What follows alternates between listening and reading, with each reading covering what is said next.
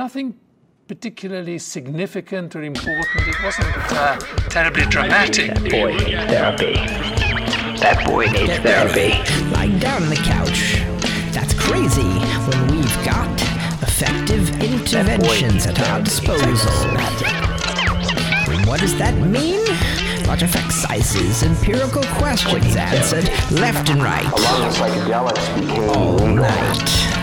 A lot of the psychedelics became illegal. Transcranial magnetic stimulation. Life is rubbish you know, for all of us. For all of us. Welcome to the show. The Frontier Psychiatrist. Let's go. That boy needs therapy. That boy needs therapy. All that's going on here is that these people do not have a language for talking about their thoughts and their feelings. And as soon as they start talking about their thoughts and their feelings, they don't have to do crazy things. They don't have to do crazy things. Do crazy things.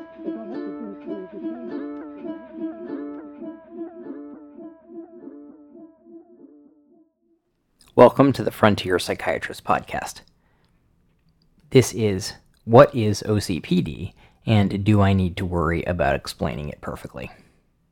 An imperfect explanation by Owen Scott Muir, MD. The Frontier Psychiatrist is a newsletter uh, written by me. I'm Dr. Muir. Much of the content is humorous or satirical, but this piece is not. It's straight up explanatory. Obsessive compulsive personality disorder, or OCPD, and obsessive compulsive disorder, or OCD, are related, but distinct conditions. The point of this podcast isn't to go through every criteria in the DSM. It's to give people a sense of how I understand why this is a disorder that causes suffering, and why we should care more about it than we do. OCPD is characterized by rigidity and inflexibility in interpersonal relationships, often accompanied by extreme frugality. This is referred to as a miserly spending style in the diagnostic manual. It's a shame that this word has gone out of fashion. The degree to which these individuals cannot spend money, even on themselves, is quite painful. It is painful for them. It is painful to watch. I've had people with tens of millions of dollars tell me they can't possibly spend any of it on medical care, even though they have nothing else to spend it on. They know this makes no sense. People with OCPD struggle to delegate tasks.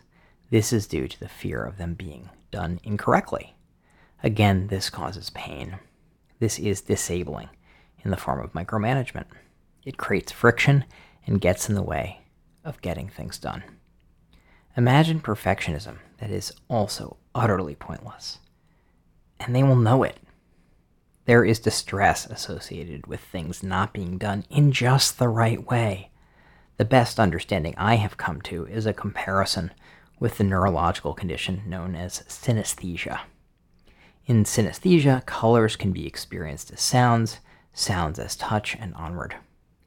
There are wires crossed in the sensory cortex, as it were, so that one sensation is registered as another.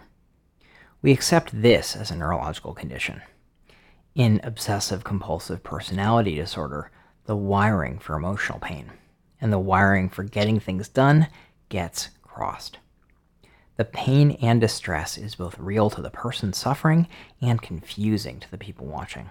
Why can't you just? OCPD sufferers can't just anything. This pattern of inflexibility results in problems at home, work, or with families, and these individuals have an inability to settle for good enough, even when it would be better. Alongside this issue comes with associated challenges, such as moral scrupulosity. They can't tolerate perceived moral failings in others, even minor ones can cause fights. The confusion arises related to the inability of others to understand the experience of the person with OCPD. None of us like littering, but not all of us suffer tremendously when we see littering happening. For people with OCPD, littering might violate their moral code in a way that is deeply painful, and they are left unable to understand why others can let it go at all. Both parties experience frustration.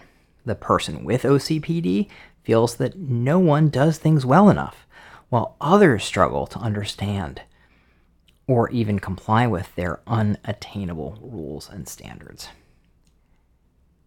Their lack of flexibility form the core of OCPD suffering. It is hard to never be able to drop it. It is hard to not have anyone else understand why. Unlike OCD, which involves intrusive thoughts and rituals performed to alleviate anxiety from these thoughts, like avoiding stepping on cracks out of an illogical fear for a loved one's safety, people with OCPD don't necessarily get the relief. When people with OCD do a ritual, they get a few seconds of relief. OCPD offers none. I suspect there's a strong shared neural basis for both.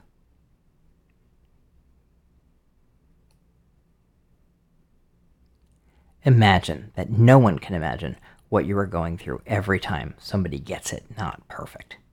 You might have a little sense of what it's like for someone with OCPD. We don't have great treatments, we have limited research, and we have less empathy than we need. OCPD causes suffering. I hope this podcast helps people understand a little better what our fellow humans go through. I can tolerate the fact that it's not perfect writing or recording. I can click publish anyway. Someone with OCPD could not. And we lose out. And so do they because of this distress. Thanks for listening to the frontierpsychiatrist.substack.com podcast.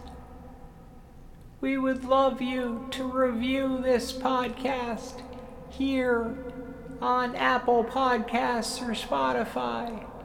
Five star reviews are a big deal. Please leave one. And tell your friends in a way that's insistent and maybe even annoying to do so as well. Thank you. And now, the outro music.